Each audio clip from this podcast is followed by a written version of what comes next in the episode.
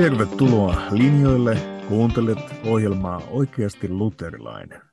Sieltä ohjelman alkuhämärästä saakka on säännöllisesti pompsahdellut esiin erilaisia teemoja, joista on ollut ajatus, että tähänpä täytyisi joskus vielä pysähtyä myöhemmin vaikkapa omassa jaksossa. Ja kylläpä niitä on jonkinlainen lista ranskalaisia viivoja tuonne talteen kertynyt. Katsotaan, mihin elämä antaa mahdollisuuden sitten aikanaan pysähtyä.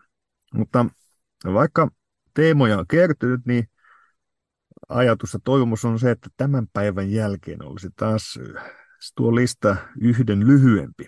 Nimittäin kirkon historian ja teologian historian äärellä viitataan usein donatolaisuuteen. Mitä ihmettä se tarkoittaa ja mitä siitä olisi hyvä ja hyödyllistä ymmärtää. Senkin teeman äärellä koitetaan tänään pysähtyä. Nimittäin edellisessä jaksossa oli puhetta kirkkoisa Augustinuksesta ja hänen elämästään, kirjoituksistaan ja, ja erityisesti näiden tiettyjen debattien tai polemiikkien ja kirkon kysymysten kautta, mihin hän sitten omassa, oman elämänsä äärellä ja piispana toimiessaan pysähtyy. Ja tämä donatolaisuuskysymys liittyy siihen myös isolla tavalla. Ja näitä teemoja on tänään pähkäilemässäni kanssani jälleen teologian dosentti Timo Nisula. Tervetuloa. Kiitos paljon. Eli viimeksi ehdotit jäsennykseksi, miten saada kiinni Augustinuksen elämästä ja laista tuotannosta. Nimenomaan näitä tiettyjä kysymyksiä puhuttiin manikealaisajasta ja kysymyksistä teologiasta ja puhuttiin armon teologiasta, vähän pelagilaiskiistasta. Ja nyt yhtenä tämmöisenä suurena kysymyksenä näyttäytyy myös tämä donatolaisuus kiista. Ja donatolaisuus, se tosiaan vilkkuu siellä täällä vastaan ja jos meillä olisi tänään halu ymmärtää, että, että varmaan ensin, että keitä nämä donatolaiset oikein oli ja mitä siellä myöhemmin sitten esimerkiksi Augustinuksen ja muuten, muiden kanssa sitten tapahtui, kun teologia setvittiin eri tavoin, niin mistä lähdettäisiin tutustumaan donatolaisiin? Keitä he oikein oli ja missä päin maailmaa seikkaillaan? Joo. Mistä lähdettäisiin liikkeelle? Lähdetään vaikka maantieteestä nyt ensin liikkeelle. Eli kun puhutaan donatolaisuudesta ja siitä alkuperäisestä niin kuin or, the original donatism, niin tota, silloin, silloin me ollaan ihan selkeästi tietyssä maankolkassa, eli Pohjois-Afrikassa.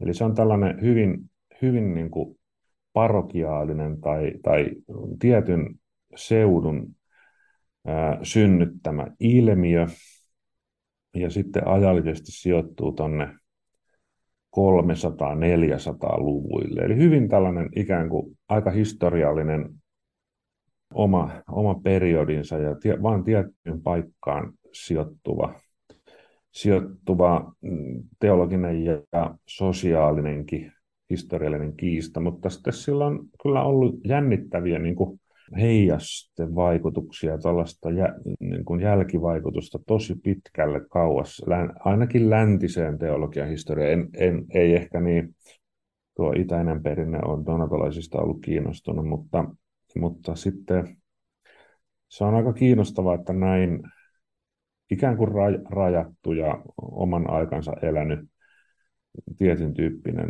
kirkollinen teologinen liikehdintä, niin, joka syntyi ja kuoli, niin se, sitten sillä on ollut aika isot mm. vaikutukset läntiseen kirkkooppiin. Että se on siis siinä mielessä tosi kiinnostava. Myöhemmissä monissa tunnustuksissa tulee esiin myös tämä, että vaikka tässä ja tässä viitataan donatolaisiin Juh. tai ei katsota niin kuin he, ja sitten myöhemmin lukija voisi, että mikä, mikä tämä merkitys. Ja just on, että vaikka on hyvin tämmöinen tietyssä historian paikassa tiettynä hetkenä ollut, ollut liike, niin jotakin siitä selvittelystä on sitten jäänyt myöhempään kirkkooppiin ja, ja sakramenttiteologiaan, missä, missä on katsottu, että joku periaatteellinen asia on tullut, tullut linjatuksi. Mutta että onko se niin, että se perusasetelma, että me joudutaan vainojen keskelle siellä pohjoisessa Afrikassa. No joo. Ja, ja miten siihen sitten reagoidaan, kun tavallaan joo. tilanne helpottuu. Sinne meidän täytyy nyt mennä, eli 300-luvun alkuun viimeisin suuriin valtiovallan järjestämiin kristittyjen vainoihin. Puhutaan siis Diokletianuksen suurista vainoista, The Great Persecution, jotka kesti ajallisesti joitain vuosia, ei, ei edes vuosikymmeniä, vaan semmoinen lyhyt, lyhyt jakso siinä 300-luvun alkuvuosina.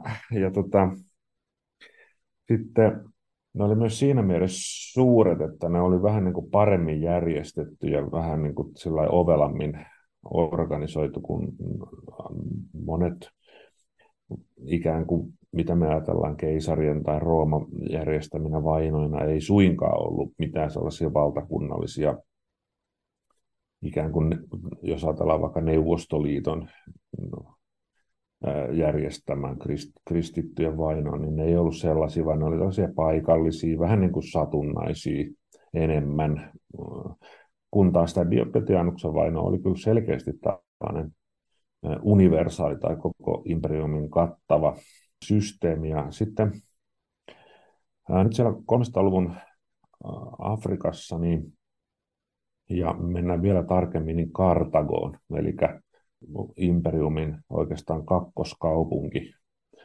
iso, iso tota metropoli, jossa, jossa sitten tapahtui näin, että kun siihen Diokletianuksen systeemiin kuului tällainen, että se vaino kohdistui erityisen raskaana niin kuin seurakuntien paimeniin ja presbyteereihin ja piispoihin. Ja sitten siihen, että haluttiin pois kristityiltä mm, nämä pyhät tekstit, joista roomalaiset viranomaiset tiesi jo, että ne oli niin kuin kristityille aika tärkeitä, että jos me viedään ni, niiden kirjat pois, niin sitten se homma kuolee. Ja sitten sakoja ja kaikenlaisten rangaistusten ja maanpaon ja ehkä vähän vankila ja tota, niin, kuolemantuomionkin uhalla, niin piti, piti näiden kirkon johtajien luovuttaa pois pyhiä kirjoja. Se on vähän epäselvää, että mitä ne roomalaiset ajatteli niin pyhillä kirjoilla. Saattoi olla ehkä raamatun tekstejä ja, ja sitten muuta sellaista niin kuin, Jumalan palvelusaineistoa, mitä sitten on saatettu haluta niin kuin luovutettavaksi. Ja sitten osa, osa papeista teki näin, eri, varmastikin erilaisista motiiveista, joko suojellakseen sitä oman seurakuntansa tai suojellakseen itseään. Mutta mut me tiedetään, että et osa ei, ei tota, ollut tällaisia tunnustajia, että ne ei, ne ei halunnut, ne ei halunnut tota, sitten lähteä sinne vankilaan tai, tai ottaa vastaan näitä rangaistuksia, vaan ne luovutti niitä pyhiä kirjoja ja siitä tuleekin sana, latinan sana tradere, eli me, me, sama, sama sana, joka esiintyy hyvä, hyvässä ja kaunissa sanassa traditio, niin sitten se tarkoittaa myös pois luovuttamista. Ja nä, sitten näitä ihmisiä alettiin tämmöisellä haukkumasanalla kutsua traditoreiksi, eli luovuttajiksi. Me, me voidaan Suomessa puhua luopioista, ja se, se on ehkä se Joo. perusmerkitys. Ne, ne tyypit, jotka luovutti näitä kirjoja. Ja sitten siellä Kartagossa niin oli vähän, kun vainot sitten loppu tietysti mm, aika pian sen alkamisensa jälkeen, niin sitten se, siinä jälkipyykissä, sitä kun alettiin käydä, että ketkä nyt oli näitä luovuttajia ja miten niihin pitää suhtautua, niin sitten alkoi niin kehittyä kahta erilaista linjaa. Ja toiset ajatteli, että no, että oli pahat ajat ja meidän pitäisi kuitenkin ehkä alkaa rakentaa uudestaan nyt tätä kirkkoon, niin ajattelin, että, että otetaan, otetaan kaverit takaisin, että, että, että tota, no tämä on nyt tällaista vähän kirveellä veistetty, mutta mä nyt hmm. nopeasti luonnehdin tätä, että ei se nyt ollut sitten niin, että otetaan, otetaan porukat niin kuin takaisin hommiinsa, ja sitten toiset oli, että ei missään nimessä, että jos on niin kuin tällaisen niin kuin rikoksen tehnyt, niin ei ole enää mitään asiaa niin kuin kirkon paimeniksi, seurakuntien paimeniksi uudestaan. Ja sitten se siitä sukeutui niin, kuin niin voimakas kriisi, että, että sitten se Kartagon seurakunta ja Kartagon kirkko jakaantui oikeastaan kahtia. Ja sitten me oltiin yhtäkkiä tilanteessa, missä Kartagon piispa on kuollut ja sitten tarvitaan uusi piispa ja, ja siinä kohtaa sitten tapahtuu semmoinen tragedia, että nämä kaksi linjaa valitsee itselleen omat piispat. Näin, tästä mm. se lähti se repeytymä, eli, eli kreikaksi käytetään sanaa schisma, ratkeaminen, re, revähdys, sitä se tarkoittaa. Ja siitä alkaa mm. tämä donatolaisuuden historia. Ehkä tässä Aa. on hyvä, vaikka se voi tietysti kuulijoille olla tuttu asia, niin ehkä, ehkä hyvä palata myös siihen, missä maailmanajassa ollaan, että siellä ei ollut varmaan kauhean suuria kirjastoja ihmisillä ja onko ne, että, että seurakunnalla saattoi jotkut pergamenttikäärät olla siellä vaikka yhdet käytössä. Että, sille, että tästä näkökulmasta se, se pyhien kirjoitusten luovuttaminen saattoi seurakunnan kannalta jossakin tilanteessa olla sen myötä aika dramaattinenkin juttu.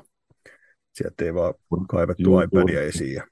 Juu, juuri näin. Ei missään nimessä jokaisella kristityllä ei tietenkään ollut omaa raamattua, vaan saattoi olla seurakunta, joka omisti vain tietyt kirjat vai tietyt käsikirjoitukset jostain, jostain tota raamatun kirjasta. Että se, se oli, ne oli tosi kalliita, kalliita ne, ne tota, käsikirjoitukset ja sitten se, se oli siinä mielessä niin kuin ovela, ovela ja aika niin kuin tarkkaan mietitty se Diokletianuksen ajama strategia. Mm. Mutta sitten tähän maailman aikaan liittyen, niin juuri aika pian näiden vainojen jälkeen sitten Rooman valtion suunnalla tapahtuu tosi nopea käännös tässä asiassa, eli vuonna 313 jo muutama vuosi näiden vainojen jälkeen, niin sitten valtiovalta ottaa kristinuskoon täysin uuden asenteen, eli kristinuskosta tulee sallittu uskonto muiden perinteisten uskontojen joukossa. Sitten sen 300-luvun aikana se tuuli kääntyy todella radikaalisti tässä suhteessa. Hmm. Onko tämä se hetki, missä vaiheessa tämä tilanne rupeaa saamaan vahvemmin myös ikään kuin teologista argumentaatiota, tai missä vaiheessa tulee. Ehkä, ehkä se, että jos on se tilanteessa, että jos se lähtee ikään kuin jonkinlaista, voisiko sanoa, miten sanoa, että on vaikka loukkaannuttu näihin, näihin pappeihin, jotka on osa mielestä toiminut sillä tavalla, kun, kun ei tulisi toimia. Ja, ja jos on vaikka itse joutunut johonkin ongelmiin vainojen keskellä ja sitten tulee tämä pappi takaisin ikään kuin, ikään kuin mitä ei olisi tapahtunut. Ja, ja tämä myöhemmin on sitten tietysti sanotettu tällä tavalla, että juuri tämä pohdittu pastorin pyhyyden vaikutusta, että, että miten, miten sä voit toimia seurakunnassa ja vaikka toimittaa pyhiä sakramentteja. Joo, no tämä on tosi hyvä kysymys, koska mä oon aina ajatellut vähän näin ja aika monet, monet muutkin on ajatellut näin, että ja itse asiassa sata vuotta myöhemmin Augustinuskin aina välillä tunnustaa sen, että ei niin kuin hänen kirkkonsa ja sitten näiden donatolaisten välillä ole kovin paljon tällaisia dogmaattisia eroja. Eli se, se täältä puhutaan niin kuin vähän eri, eri asiasta kuin, kuin sitten katolisessa kirkossa siihen aikaan kartotettiin ja kuvattiin paljon erilaisia heterodoksioita, eli harhaoppeja, joita nyt vaikka sitten voitiin nimetä, että on areiolaisia, joka oli tämmöinen kolminaisuusopillinen harha, tai markionilaisia, joka oli aika räikeäkin semmoinen sitten jumalakuvaa ja kosmologiaan liittyvä harha. Niitä oli niin kuin paljon tiedettiin, että on tyyppejä ja ja, ja tota, yhteisöä, jossa opetetaan väärin, mutta donatolaisista niin Augustinus pitkin hampain aina välillä joutuu myöntämään, että no ei, oikeastaan, ei ne nyt oikeastaan niin kuin opeta sillä ne opettaa aika lailla samalla tavalla kuin mm. mekin. Että se, se teologia niin kuin ehkä liittyy, se on, se on ehkä vähän niin kuin vaikeammin tavoitettavissa, että mikä, mit, mitkä ne tavallaan sellaiset opetukselliset erot nyt sitten oli ja, ja semmoinen, semmoinen kuuluisa donatolaisuuden tutkija kuin amerikkalainen Maureen Tilly. Aika, aika hyvin mun mielestä kuvannut sitä, että ne liittyy tällaiseen ajatukseen siitä, että ketä me kristityt ollaan, mitä me kristityt ollaan ja miten me luetaan raamatun tekstejä. Ja, ja hän, on niin kuin sanonut, hän on kuvannut sitä näin, että se donatolainen, se liittyy siihen, käytetään tällaista sanaa kuin itseymmärrys, että ketä me niin kuin ollaan, mikä tämä kristillinen yhteisö on. Ja donatolaisilla se oli aika tällainen niin kuin hyvin perinteinen ikään kuin historiaan katsova, tradi, vanhaan traditioon katsova ymmärrys siitä, että kristityt on tässä maailmassa aina niin kuin tosi pieni joukko, jonka ei kannata luottaa kuninkaisiin ja vallanpitäjiin ja keisareihin, vaan se, mitä sieltä maailmasta ja maalliselta vallalta niin kuin kristittyä kohtaan tulee, niin se on aina, aina niin kuin jotain negatiivista, jotain, se on mm. aina Pilatuksesta ja Herodeksesta niin kuin lähtien, niin kristittyjä on vainottu ja piste. Ja tota, sitten heille esimerkiksi me tiedetään, että vanha testamentti ja vanhan testamentin ajatus tällaisesta jäännöksestä, jos kuulijat on lueskellut vaikka isoja profeettakirjoja, niin siellä puhutaan tällaisesta jäännöksestä. Latinaksi on sana kollekta, eli semmoinen pieni lauma, joka selviää sieltä pakkosiirtolaisuudesta, niin Donatolaisille tämä oli rakas ja tärkeä ajatus.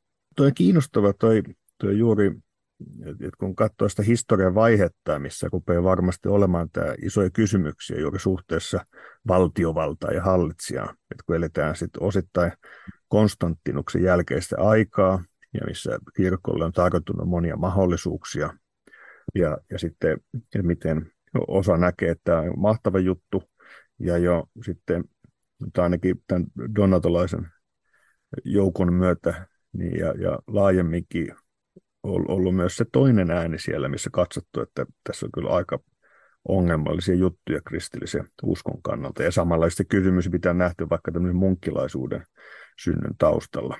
Se, että yhtenä rohkaisijana se, että, että kun on tullut paljon semmoisia ihmisiä kirkkoon, joilla on sitten ollut vähän häilyvä tämä suhde eh, kristilliseen elämään ja, ja näin, että tämä on niin kiinnostavaa kirkollis-yhteiskunnallista keskustelua ja mitä siellä on ollut. No kyllä se juuri liittyy tähän 300-luvun radikaalin käänteeseen, että et donatolainen itseymmärrys korosti tätä tällaista niin kuin aika selkeää eroa kristillisen seurakunnan ja maailman välillä. Ja sitten yhtäkkiä meillä onkin tilanne, jossa se maailma hirveästi kiinnostuu kristinuskosta ja, ja porukkaa tulvii niin kuin ovista ja ikkunoista, että mekin halutaan olla kristittyjä. Mm, niin miten, miten sitten mi, mi, miten siinä niin kuin toimitaan. Ja tämä, sitten toinen kirkkoyhteisö Pohjois-Afrikassa, niin ilmeisesti oli vähän tällainen universalistisempi tai universaalimpi ja ajattelin, että joo, joo, tänne vaan kaikki ja koitetaan nyt selvitä tästä kasteopetuksesta jotenkin. Hmm. Tälleen Voisi... kirveellä Joo. Voisi kysyä vielä, että mistä tämä nimitys donatolaiset tulee? Joo. Antiikista alkaen oli tapana semmoinen, että aina kun kuvattiin tai puhuttiin jostain väärästä opetuksesta tai harhaopista, niin haluttiin korostaa sitä, että se on lähtenyt liikkeelle jostain tietystä tyypistä. Ja sen takia me tunnetaan paljon näitä harhaoppeja juuri niin kuin sen, ikään kuin sen liikkeelle panijan nimen kautta.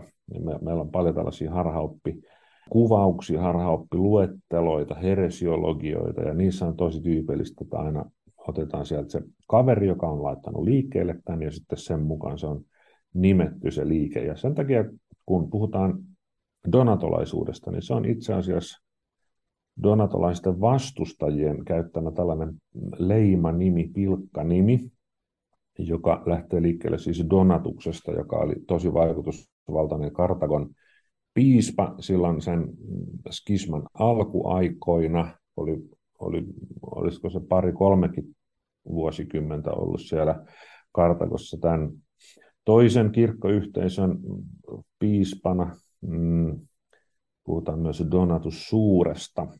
Ja, ja sitten tämän Donatuksen myötä tämän, tämän kirkkoyhteisön vastustajat alkoi niin halveksia puhua donatolaisuudesta, että ne on niitä donatolaisia. Ää, no, tämä on hankala kysymys, että mi, mil, mitä kieltä ja millaisia termejä me nyt sitten käytetään, koska ne donatolaiset sitaateissa niin tietysti käytti myös omia halventavia termejä ja sitten tästä toisesta kirkkoyhteisöstä ne puhuu kekilianisteista, eli siellä oli siellä 300-luvun alussa tämmöinen Kartakossa tämmöinen vaikuttaja kuin Kekilianus, josta tehtiin myös piispa, ja sitten mm, siinäkin käytettiin tätä samaa strategiaa, että otetaan joku jantteri, jonka mukaan tämä, tämä tota, niin väärä ja vahingollinen liike nimetään. Ja sitten ne donatolaiset itse ajattelivat, että he on katolisia. Siis kumpikin osapuoli ajatteli, että he on se oikea, oikea katolinen kirkko täällä Afrikassa. Se on, se on vähän hankala sitten tavallaan akateemisen tutkimuksen näkökulmasta. Ei, ei ole kiva niin sitoutua siinä mielessä jonkun tällaisen polemiikin toiselle puolelle No, siihen on sitten monia eri ratkaisuja, mutta mä nyt olen ajatellut, että kunhan vaan asia on kaikille selvä, niin sitten täytyy vain käyttää mm. niitä aika vakiintuneita termejä. Mä nyt Joo. siis puhun tässä donatolaisista ja ehkä katolisistakin, että se on vähän vaikeaa ruveta niin kuin sitten venkslailemaan siihen, mutta täytyy vain muistaa sitten, että tämmöinen, tämä oli myös kiista nimistä, mi, mi, mitä nimiä pohdin vielä näitä teologisia kysymyksiä. Eli äsken totesit, että Augustinuksen esimerkiksi todenneen, että ei tässä nyt oikeastaan kauhean isoja teologisia kysymyksiä ole, että se skisma, mikä tulee sinne kirkon sisään, vaikuttaa ikään kuin isoimmalta asialta. Sitten toisaalta on nämä tietyt tämmöiset sitten, mihin, mihin voidaan pysähtyä, mitkä on tavallaan ne teologiset periaatteet tai ne, ne kysymykset, mitkä tämän kiistan kautta sitten lopulta tulee jollakin tavalla ratkaistuksi, ainakin läntisessä kirkossa. Ja, mutta että, että voiko sitä yrittää tiivistää, että miten, että mitkä, miten tietoiset on erottaa teologiassa, mutta että ainakin nyt se kysymys juuri siitä, että ajatus, että, että pappi, joka on, katsotaan, että hän on langennut, niin, niin hän ei voi palata kirkkoyhteyteen tai ei voi palata pastorin toimeen. Ja sitten se kysymys, mitä on, on sitten läntisessä kirkossa ratkaistu, on juuri se, että, että vaikuttaako se suoraan toimittamien kirkollisten toimitusten pätevyyteen. Mutta siinäkin on niin kaksi eri kysymystä. Miten tätä dilemmaa tai näitä kysymyksiä kuvaisit donaldlaisen ymmärryksen kautta? Tai, tai... Joo, no tota, sieltä 300-luvun ikään kuin alku tilanteista. Ja sitten se skisma ja tämä repeämä niin kuin tietysti kehittyi ja, ja alkoi alko niin kuin, semmoinen myös tietyn tyyppinen teologinen ja dogmaattinen kehitys molemmissa kirkkoyhteisöissä ja se, se on, sekin on oma monivaiheinen niin kuin juttunsa. Mutta sitten kun tullaan tavallaan sata vuotta myöhemmin käytyyn semmoiseen ikään kuin vähän lopulliseen tällaiseen sosiaaliseen ja teologiseen välien selvittelyyn, jossa Augustinuksella oli kyllä kerta kaikkiaan aivan ratkaiseva roolinsa. Että voidaan, voidaan kyllä hyvällä syyllä sanoa, että se donatolaisuuden lyhyt ja traaginen historia niin kuin loppuu Augustinuksen, että se teki niin kuin siitä sitten niin kuin selvän. Mm Tämä on mun mielestä ihan legitiimi, legitiimi väite.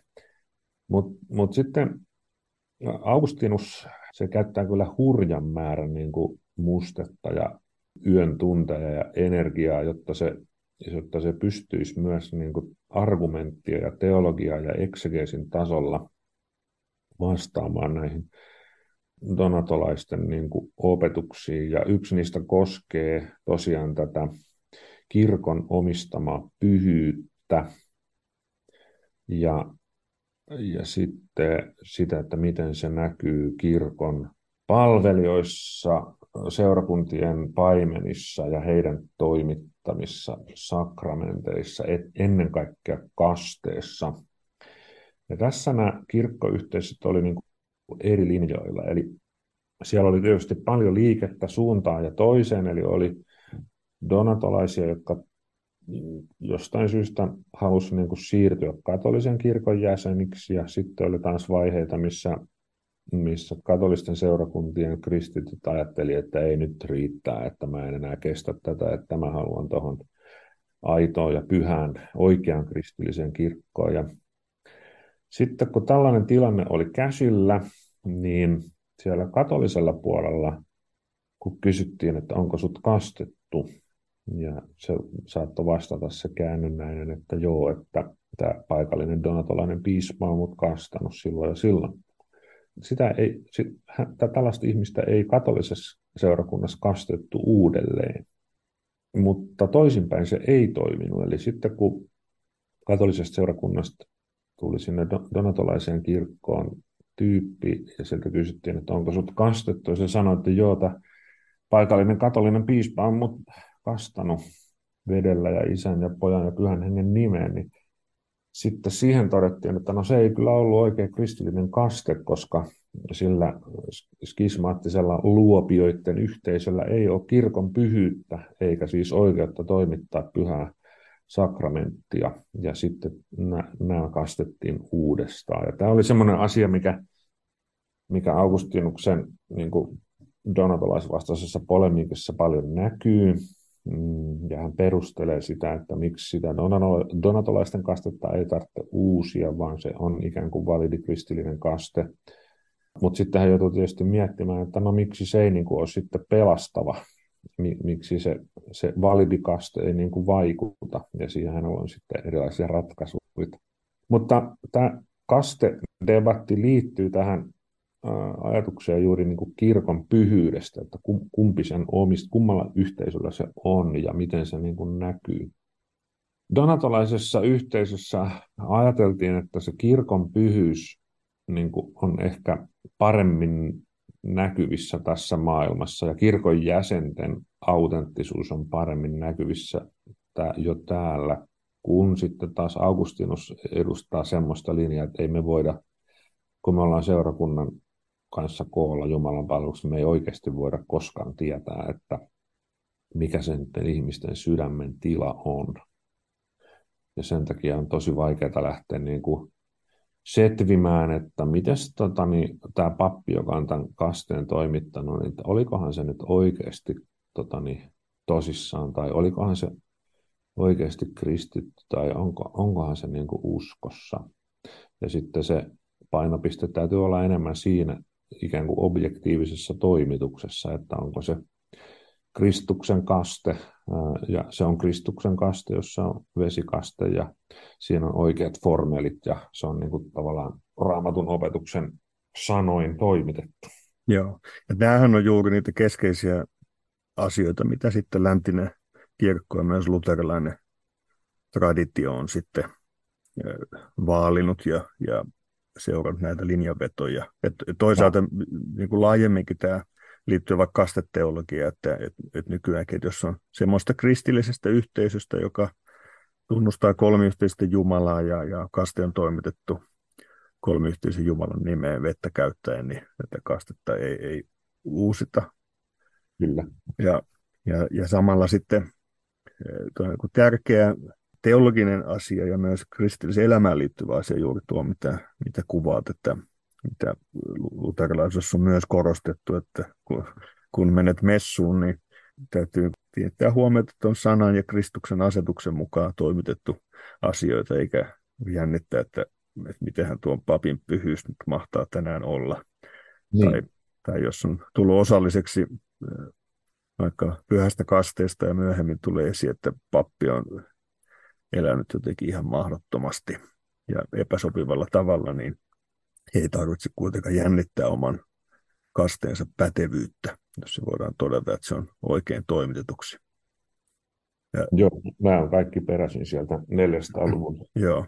muotoiluista. Joo, joskus, joskus tästä seuraa meidän nykyaikana semmoinen ajatus, että, että ikään kuin papin henkilökohtaisella pyhyydellä tai toiminnalla ei olisi mitään merkitystä, mutta se on varmaan toisen keskustelun ja, ja, ja, ja virkateologian syventymisen paikka. Mutta tämä pointti on juuri tämä, että mihin kristitty voi hengellisesti luottaa. Joo, siinä on, siinä on toki ero, että, että me ei ehkä historiallisesti voida ajatella ihan niin meidän näkökulmasta, että, että se Augustinuksen katolinen kirkkoyhteisö ei olisi ollut sitten ollenkaan kiinnostunut niin kuin yksittäisten seurakunnan palvelijoiden elämästä ja opetuksesta. Että se ei kyllä pidä paikkaansa, että kyllä siellä, kyllä siellä semmoinen niin kirkkokuri oli olemassa. Me tiedetään ihan nimeltäkin kaikenlaisia keissejä, missä, missä on sitten joku yksittäinen presbyteeri saanut joko ää, tavallaan siitä, miten se elää tai siitä, miten se opettaa, niin tiukkaa palautetta ja, ja joskus jopa kenkääkin. Mutta, mutta siinä oli sitten ehkä vähän niin kuin ero, että, että miten ne donatolaiset ajatteli. Että siellä donatolaisessa kirkkoyhteisössä oli myös tämmöinen ajatus, että vaikkapa piispan ordinaatiossa, niin jos piispaa vihkimässä on joku semmoinen henkilö, joka on luopio, traditor, niin se ikään kuin se mitätöi sen, sen vihkimyksen ja se siirtyy jollain tavalla eteenpäin, se sellainen huono origo, huono alkusyy. Ja tämä oli asia, mitä Augustinus aika paljon kritisoi, että, että, että se, se pyhyyden ja sitten se synnin tai luo, luopiouden niin kuin siirtyminen, niin se oli se oli Augustinuksen tämmöisen kriittisen tulen alla. Että nämä donatolaiset esimerkiksi me tiedetään semmoinen todella, todella jännittävä ja, ja, ja kutkuttava tilanne, missä Augustinus suoraan joutuu vastaamaan siihen, että kuka hänet on vihkinyt, mistä hän on saanut vihkimyksensä. Eli tämä oli donatolaisille aika tärkeä asia, että, että mistä, mistä se on tullut se sun virka, keneltä sä oot sen saanut. Ja don, sitten Augustinus kiertelee, että hän ei halua nimetä sitä vihkijäänsä, hän vaan sanoo, että no se on Kristukselta tämä mun virka. Hmm. Että myös tällainen niin kuin ero siinä kirkkoyhteisöjen käsityksessä virasta oli, että donatalaiset ajatteli selvemmin, että se on, se on niin kuin näkyvissä se sukkessio. Ja sitten Augustinus taas ajatteli, että se, se vie niin kuin mielettömyyksiin, jos me aletaan niin kuin tosi tarkkaan syynäämään, että minkälaisia tyyppejä nämä on ollut nämä mun vihkijät ja niiden vihkijät ja niiden vihkiöiden vihkijät. Mm. Joo. Nyt aiemmin totesit siitä, että Augustinus omalla toiminnallaan sitten keskeisesti vaikuttaa myös tämän donatolaisen liikkeen, tai miten pitäisi kutsua, niin sen loppuun.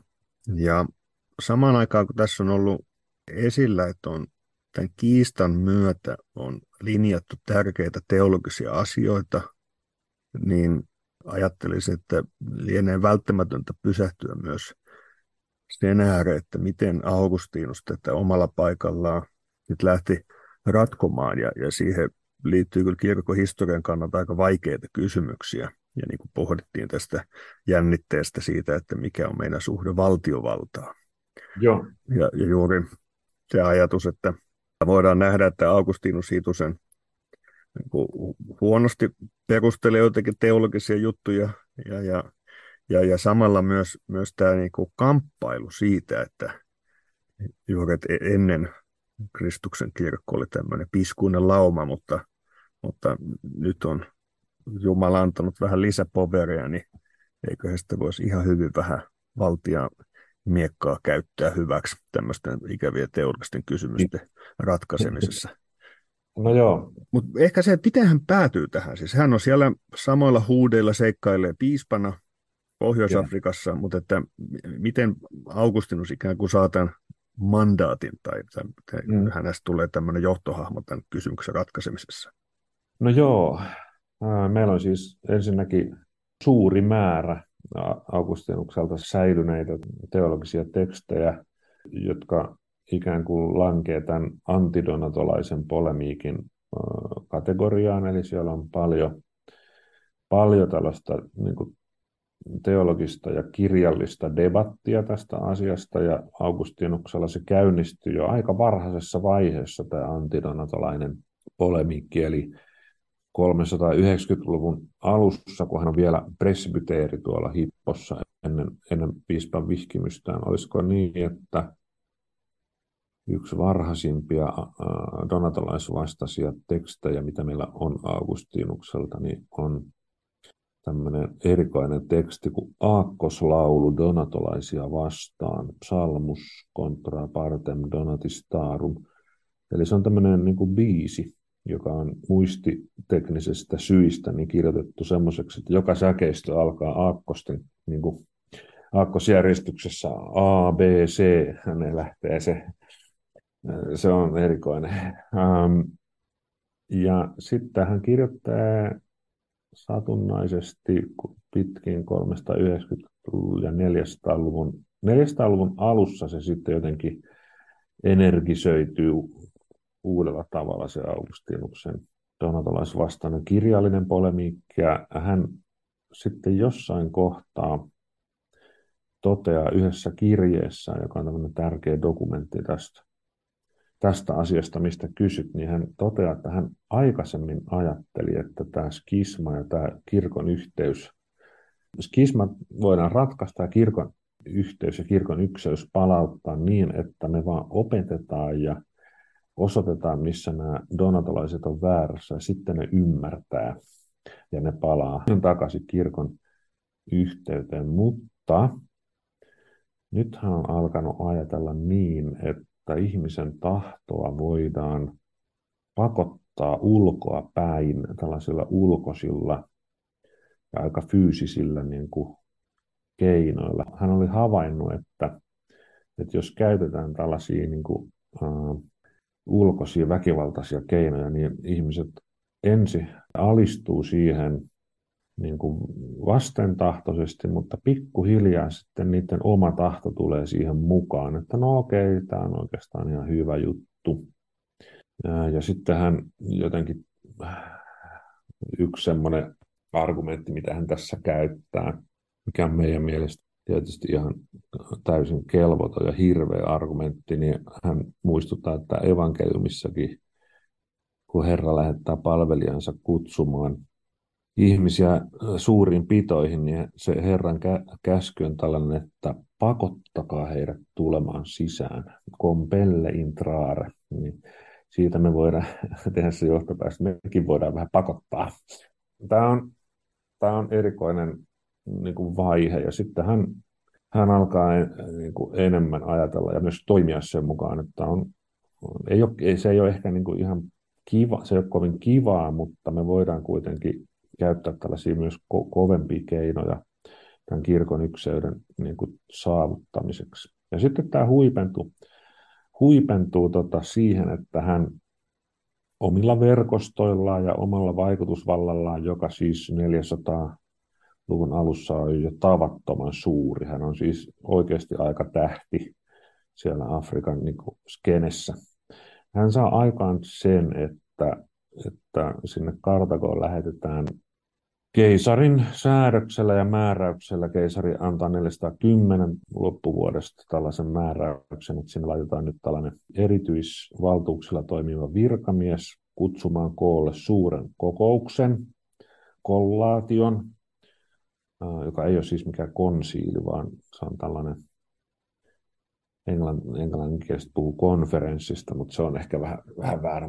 Kartakon kokous ja Markelliinus on tämä virkamies ja sitten vuonna 411 tota, kesäkuussa kokoontuu tällainen iso kokous sinne Kartakoon, mi- mihin vähän on pakotettu ja molemmat osapuolet osallistumaan ja siellä käydään sitten tällainen lopullinen välien selvittely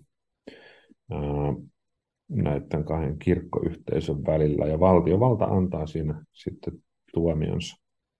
Tämä on pitkä ja vähän surullinenkin tarina, tämä donatolaisuuden niin endlösung, eli lopullinen ratkaisu, ja, ja se ei ole kyllä kovin kunniakas luku läntisen teologian historiassa ja Augustinuksen niin kuin, teologiassa. Joo. aika surullinen lehti kirkon historiaa. Mm. Että tuo aakkoslaulu oli aikamoinen innovaatio, ei muuta kuin vinkit kaikille biisinikkareille ja gospelmuusikoille, että uudelle levylle aakkoslauluja väsäämään. Olisi voinut toivoa, että Augustinuskin olisi pitäytynyt aakkoslaulussa tai, tai niin. vaikka ihan niissä, niin olisi, olisi välttänyt tämän kirkon miekan kiusauksen. Niin, en tiedä, jälkiviisaus on tietysti aina vähän tyhmää, mutta en tiedä, mm. mitä, muita, mitä muita tavallisia tällaisia niin kuin kehityslinjoja siinä, siinä voisi sitten olla kuvitellut, että molemmat oli aika tasaverosia, että mä tii, se, on, se on todella kiinnostava se Kartagon kokous. Mä oon kirjoittanut siitä suomenkielisen tämmöisen reportaasin, joka löytyy Perustalehden sivuilta, kannattaa ehkä käydä kurkkaamassa sitä. Se on oma, oma todella kiehtova ja kiinnostava lukunsa se koko kokous, mitä siellä tapahtui, mitä siellä sanottiin. Mutta että sieltä nyt paljastui ainakin se, että ne voimasuhteet oli aika tasaiset, että, että, että nämä kirkkoyhteisöt oli tolle sosiologisesti ja määrällisesti ajatellen niin tasaväkisiä, paitsi Joo. että toisella sitten oli valtiovallan tuki takana ja toisella ei.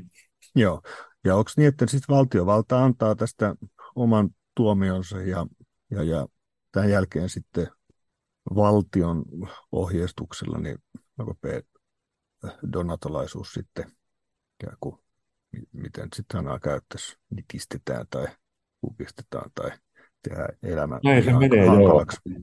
Kyllä, näin se menee. Eli kesäkuun alussa on nämä kokouspäivät siellä ja sitten donatalaiset tietenkin tekee kaiken, mitä ne pystyy tämmöisellä proseduaalisella niin kuin vastarinnalla. Ja osaksi myös siellä käydään myös teologista debattia, mutta, mutta sitten kyllähän tietysti varmaan tietää siellä, että tämä ei tule heidän kannaltansa hyvin päättymään, mutta ainakin ne, ainakin ne kamppaili kuin miehet, että musta se on aika kunnioitettava, että ei ne, ei ne antanut niin kuin periksi, että okei, että sitten täältä. Mutta siinä kesäkuun lopulla sitten se valtion päätös tulee sen erikoisasiamiehen Markelliinuksen antamana, eli donatolaiset ei saa enää kokoontua, mm, donatolaisten omaisuus, kir, niin kuin, että kirkkoyhteisöjen omaisuus, eli käytännössä kirkkorakennukset siirtyy katolisten seurakuntien omaisuudeksi ja sitten jos vain jatkaa siinä hommassa, vaikka jos ajatellaan pappia, donatolaista pappia, niin sitten valtiovalta on oikeutettu pidättämään tämmöisen tyypin ja määräämään sen maanpakoon. Ja, ja myös sitten näitä seurakuntalaisia koski erilaiset rahalliset, mm, rahalliset tota, sakot, eli jos osallistui donatolaiseen jumalanpalvelukseen, niin siitä, siitä tuli sitten sakko, jos ei ollut rahaa tai jos oli niin kuin sillä tavalla todella siellä pyramidin pohjalla, niin sitten, sitten tuli keppiä. Mutta tietysti tämä ei niin kuin juhannuksen mennessä ratkennut tämä tilanne, vaan, vaan donatolaiset ja jatko aika paljon sitä kansalaistottelemattomuutta ja ei ne niin kuin välit, niin se oli niille ihan norma, normipäivä, että keisari niitä rokottaa ja hakkaa että me tiedetään vielä kymmenen vuotta tämän kokouksen jälkeen, että donatolaiset seurakunnat eri puolilla Afrikkaa niin jatkoi edelleen kokoontumista, ja siellä on aika todella niin kuin, dramaattisiakin vaiheita. Esimerkiksi semmoisessa kuin Timgadin kaupungissa me tunnetaan Gaudentius-niminen donatolainen piispa, joka ihan kuoleman uhalla vielä toimittaa messuja. Uh, Augustinus Augustinuksen linja oli tämä, että donatolaisia ei saa tappaa, että se kuolemanrangaistus ei ole tähän niin kuin, asiaan oikea, oikea niin kuin, tie, mutta, mutta keppiä voi antaa, jos ei muuten perille, tämä kirkon ykseys. Joo.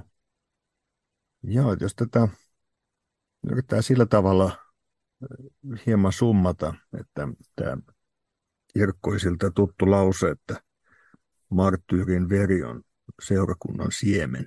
Niin. Ja, ja tota, siitä, että vainot ja vaikeudet tuo usein ristiriitaisella tavalla myös paljon hyvää kirkolle, mutta samalla me nähdään, että, että, että se on oikeasti tuottanut aika paljon pahaa myös, ja, ja se ei ole useinkaan semmoista gloriaa, miten se helposti, kun tämmöinen lause päästään suustaan, niin mielessä ajatellaan, vaan on, on paljon inhimillistä kärsimystä. Ja tässä me nähdään tämmöisenä historian jatkumona siitä, että kirkko on joutunut vainon kohteeksi.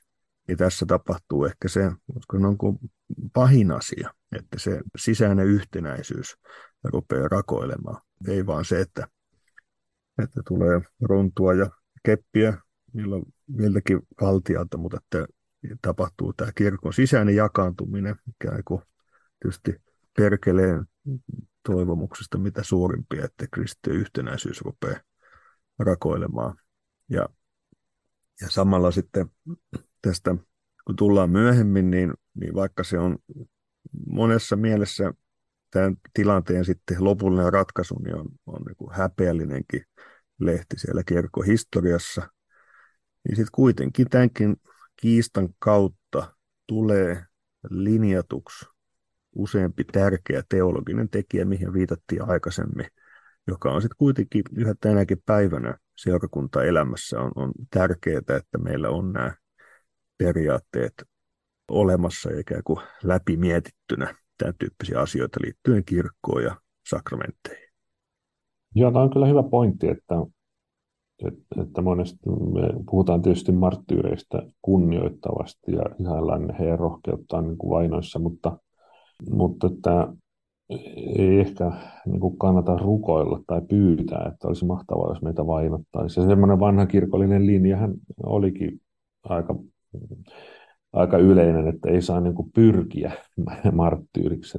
Että se, sekin vähän erotti näitä kahta kirkkoyhteisö, että donatolaisilla oli erittäin niin kuin suuri ja painava semmoinen marttyyriteologia, ja heillä oli ehkä vähän semmoinen myös drive siihen suuntaan, että jos vaan niin kuin oli mahdollista, niin se on aika hyvä, hyvä tota, koittaa päästä vähän siihen niin kuin saamaan sitä keppiä. Ja August, ainakin Augustinus kritisoi heitä tällaisesta liiallisesta niin kuin pyrkimyksestä päästä siihen vainotun asemaan. En tiedä, kuinka se sitten oli, oliko se totta vai ei.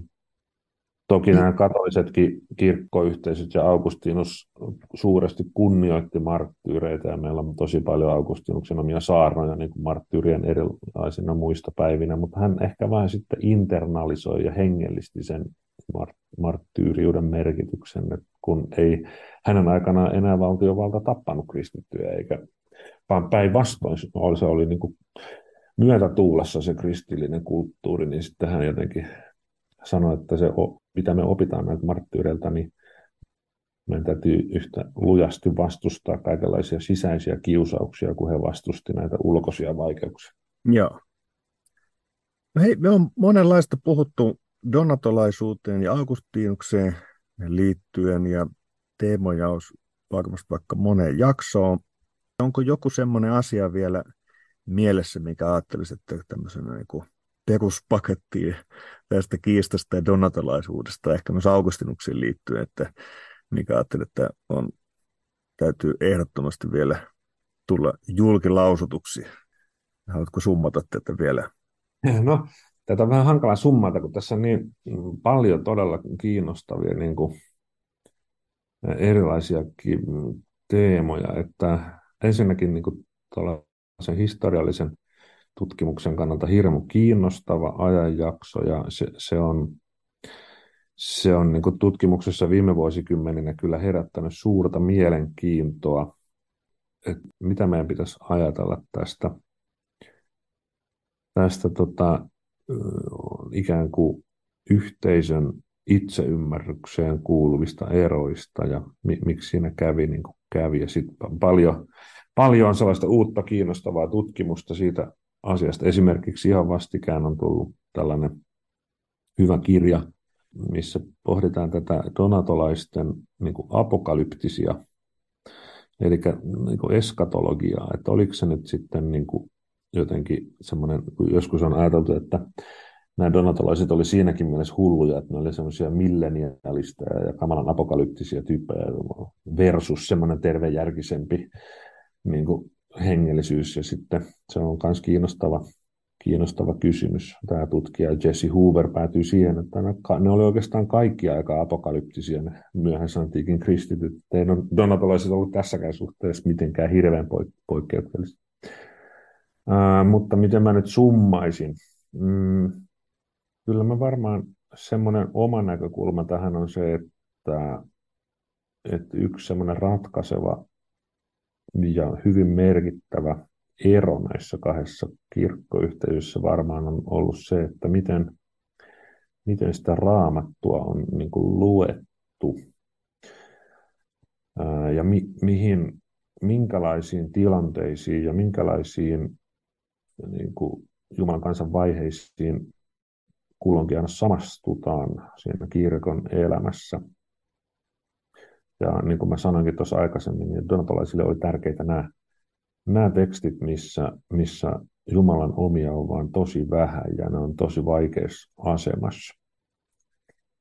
Ja Augustinukselle taas tärkeimpiä oli ne tekstit, missä Jumalan kansa ja Jumalan lupaukset leviää voimallisesti kaikkiin kansakuntiin. Ja vaikka jos puhutaan Abrahamin siemenestä, niin jota, jota mä olen vähän tutkinut, että miten, miten siitä ajatellaan, niin Augustinukselle se on semmoinen todella universaali juttu, ja hän, hänellä on aika semmoiset valoisat visiot siitä, että miten se Jumalan lupaus leviää nyt kaikkialle maailmaan, ja kaikissa kansoissa on niin kuin tätä Jumalan lupauksen kantaja Abrahamin siementä, ja sitten taas donatolaisella puolella korostetaan sitä, miten se on niin vähäinen ja pieni ja surkea, mutta kuitenkin pyhä Jumalan varjeluksessa oleva piskuinen lauma. Joo, kun itse pohdin tätä donatolaisuusasiaa, niin ikään kuin kolme semmoista ikkunaa itselleni vilkkuu se näin ajallisesti mieleen ja, ja ne teemat. Että toisaalta on tämä, tämä historiallinen, mitä siellä tapahtuu ja, ja miten sitä kiistaa käydään ja mitkä on ne kysymykset. Ja sitten toisaalta on ne jotkut, niin kuin tulee siinä reformaation ajan viittaukset tähän. Ja sitten on joskus meidän omana aikana myös eri kysymyksissä. Nyt liittyen vaikka sitten virkateologia joskus viitataan tähän donatolaisuusasiaan, mutta sepä on toisen kerran ja toisen jakson teema. Laitan sen tuonne pitkään ranskalaisten viivojen listaan ja katsotaan, Joo. että antaako elämä mahdollisuuden siihen joskus pysähtyä. Lämmin kiitos Timo, että pääsit ohjelmaan vieraaksi avaamaan meille donatolaisuutta ja Augustinuksen ajattelua. Ja terveiset myös sinne linjojen ääreen. Jatketaan seikkailua teologia, historia ja kirkkohistorian mielenkiintoista kysymystä äärellä taas seuraavassa jaksossa. Siihen saakka, moi moi!